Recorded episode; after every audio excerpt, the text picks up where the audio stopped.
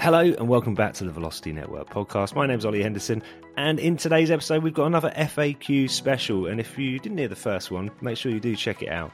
The purpose of these special episodes is for Velocity Network Foundation CEO Dror Gurevich and I to explore some of the themes which keep coming up in conversations with members. And it's another interesting one today, so let's get straight into it. To Dror, one of the questions I've been asked a lot recently is the relationship between Velocity and background screening companies. And specifically, does the Velocity network replace the need for background screening companies? How does it work? So, the short answer is not at all. Right. But first, we need to reframe this question. It's not about Velocity Network disrupting this market, but rather, like with many industries, there come you know, a point in time where you have this new technology that is introduced to the market that changes the dynamics in the market and requires the incumbents to adopt. Right. In our case, it's the self-sovereign identity model and verifiable credentials that are being adopted um, as the new standard for identity documents of all sorts. Right.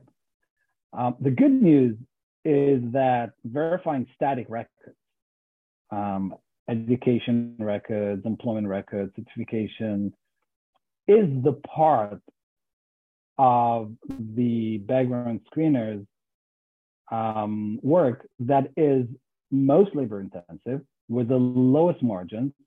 And many of them would be happy to replace with a digital first party framework, right? Um, a trusted, secured, and tamper proof digital documents that are presented by the individual herself, right? Verifiable credentials.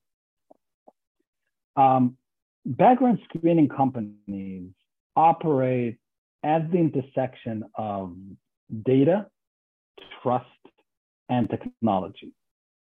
Right? These capabilities are in great demand in the job market and will continue to be. Background screeners will need to adjust and these core capabilities um, you know will be used differently as verifiable credentials are adopted at scale right?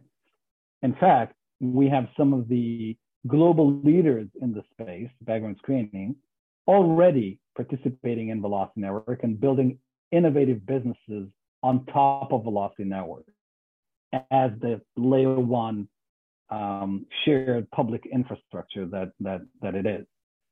And we will probably have a very long period where verifiable credentials and the current ways of checking career facts coexist as this new framework gradually uh, adopted all over the world.